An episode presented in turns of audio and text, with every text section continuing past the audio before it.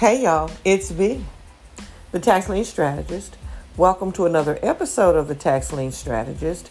I'll get right into it. Got a big day ahead and um, want to get this one out of the way because we do have people who are taking the course and um, they are they're wanting to know a little bit, maybe expound a little bit on this last component of black failure, not created by black people but more or less by the government. I want to talk about redlining for a moment.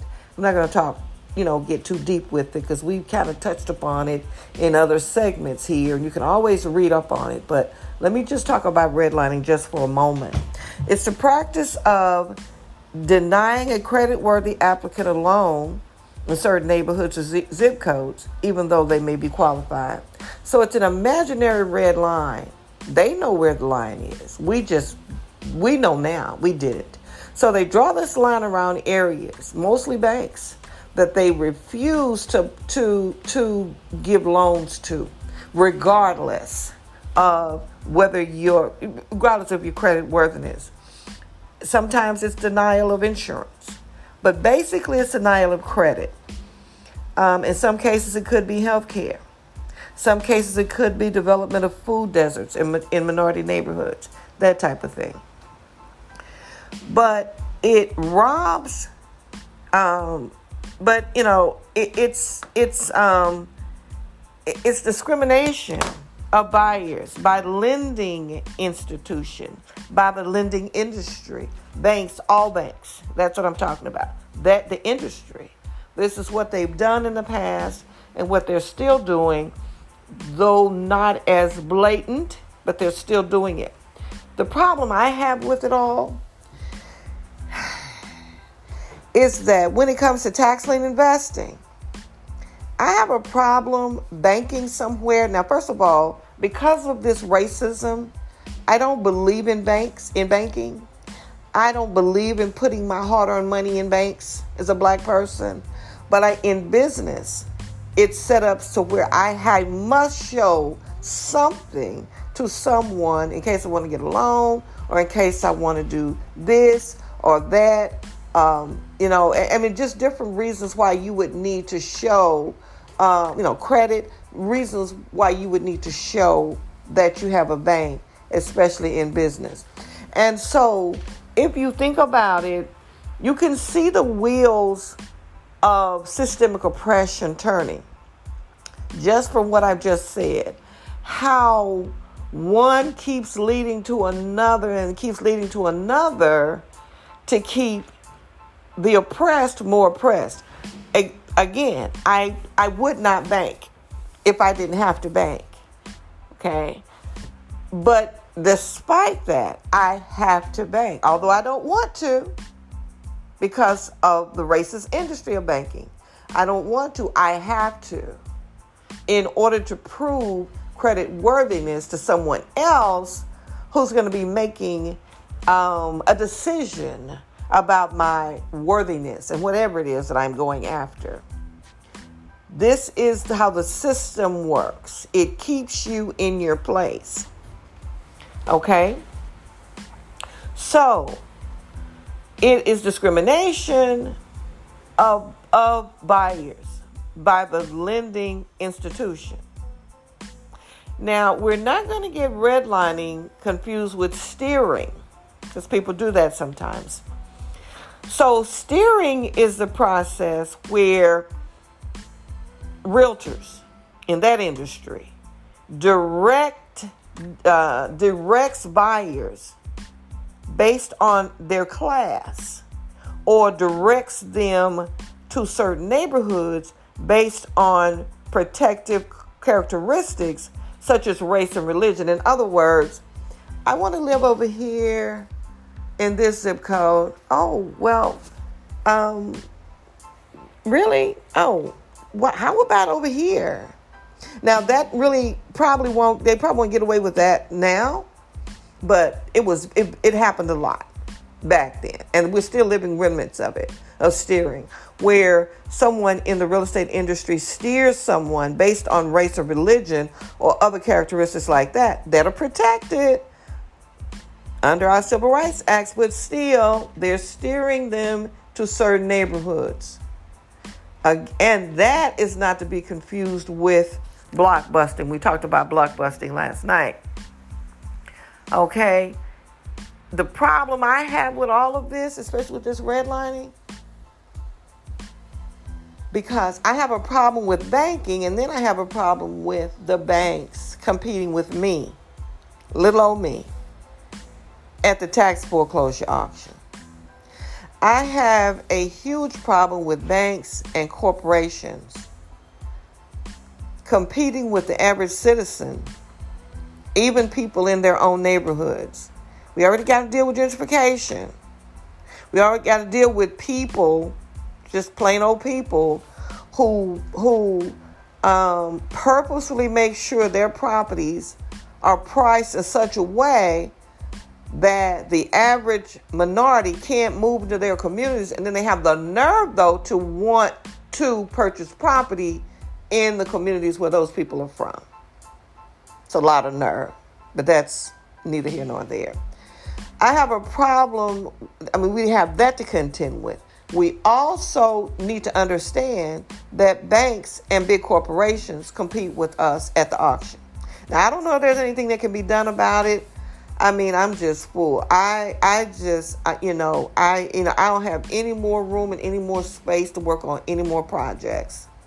But if you're an organizer, if you understand what I'm saying, if you want to work against it, I can kind of lead you in the right direction to help you get started. You know, maybe you know show you some you know how to you know maybe talk to some people to get some grants for that kind of work because it's going to take money to do that kind of thing because not only are we competing with banks and corporations we're competing with legislature le- legislators who take money from these people to keep the law to keep the law in their favor where they're able to do this i we sh- if uh, if the banks are out there redlining, drawing an imaginary red line and refusing us loans. How in the hell are they able to bid on property due to the problems that they help create? If I'm in tax trouble and want to use the equity in my home to save my taxes, and the bank denies me, based on whatever, as long as they deny me, because that's what they've decided in these closed door meetings to do. Is that fair?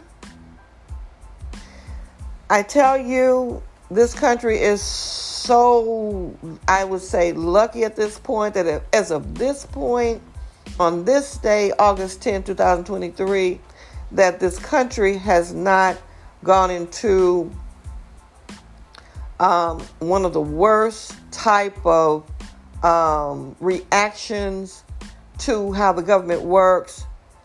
I just don't know what to tell you. It, it's it, it you know it's coming. We don't know when because people are getting fed up.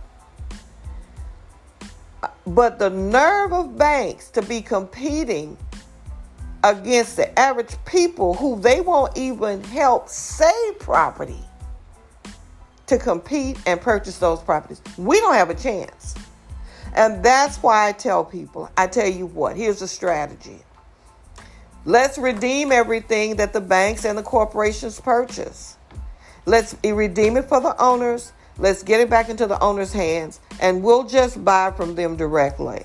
That's a strategy. The only thing extra it's going to cost in Texas is 25% interest the first year and 35% interest the second year over and above what the owner um, invested to purchase the tax lien, to purchase that the tax deed. So that's a strategy. You, we all should have a problem with banks being able to redline us and then to compete. In other words, to me, it sounds like they're making a situation for them e- e- easy for them to invest in these properties. There is no other way to see it. And that's why I have a problem. So, if anybody because people are, are known to do this. I have a couple more podcasts, and so this is the only one on tax lien investing. So I know what people will do. They throw rocks and hide their hands. They're real good at sending you ugly messages, but won't face you if anybody is so brave and bold as to send me a message about how I discuss this country on this podcast. You just go right ahead and do the best you can do. Send me whatever message you want to send, but expect me to respond now. Expect me to respond because this country um, has created failure for all minorities, especially black people. And so while we're on the subject, people ask me all the time, why is it that black people are so disliked all over the world? Well, and they use the term hate. We're not hated because every every thing is everything that's done is being done with um, you know some type of black culture represent. You, you can't people can't make a commercial. People can't go to church. They can't have a party. They can't do anything without borrowing or stealing from black culture. We're emulated more than anyone. I'll tell you why. Black people aren't hated, black people are feared, and black people are. Eh, why are they feared? Because we're the only minority. And put this on record that I said this on this day. We're the only minority who can surpass white supremacy if you leave us alone. They know it. We know it. And um, this is the end of this particular segment today. Again, don't forget what redlining is. It's not to be confused with steering. Redlining is um, it takes away your generational wealth. One more thing redlining robs us of our generational wealth that we've created, that, that we've created when your equal in in age can borrow his when his parent can give him four hundred thousand dollars gift to purchase a home at 25 years old. The average 25 year old black person cannot gift that to their children. The average black person's net worth or generational wealth has to begin at at, at, at 30, 40 years old. Their white counterpart is already two, almost three generations ahead of them. We will never be able to catch up on generational wealth. And of course, that's the idea. I want people to understand what your net worth is. It's primarily the equity accumulated in your homes. This is the new generational wealth for us but again, it doesn't matter where we are if we want to live among our people. If we put the same home 20 years 20 20 miles on the west side compared to the home of white persons, our property is going to be far less just because of the zip code. Just because of the zip code. And those type of things, the more people are aware of what this country is doing, this is where you're going to have the disconnect. This is where you're going to have the problems. Those are the people who are going to blow up. Those are the people who are going to be angry. Those are the people who are going to take to the street and do whatever they got to do. I hope it happens and show this country that it's going to have to do better and demand that this country do better. And this is as far as I'm going to say on this particular podcast because people have a habit, have a, a, a, a thing about taking your word. Now, listen. I am I ain't in no way worried about no backlash. You can forget that. You ain't nobody tell me anything. You can't tell me what I'm going to be denied. You can't tell me what I am not afraid of any of that kind of stuff. You got the wrong one if that's what you think. But people still have a way of taking your words, changing your words. You know, we know people do it. But I'm saying it should happen because what do you think is going to happen when you keep on pushing people into a wall, pushing people into a corner? What do you think they're going to do? Y- your um, your net worth is what um, finance colleges for your children or build businesses. So net worth is important. Okay, so we're I wouldn't say we're fighting a losing battle, but we're just out here going through the motions, playing the games, and still being frustrated. But education is key. Knowledge is very useful. Use it. I'll talk to you all in the next segment.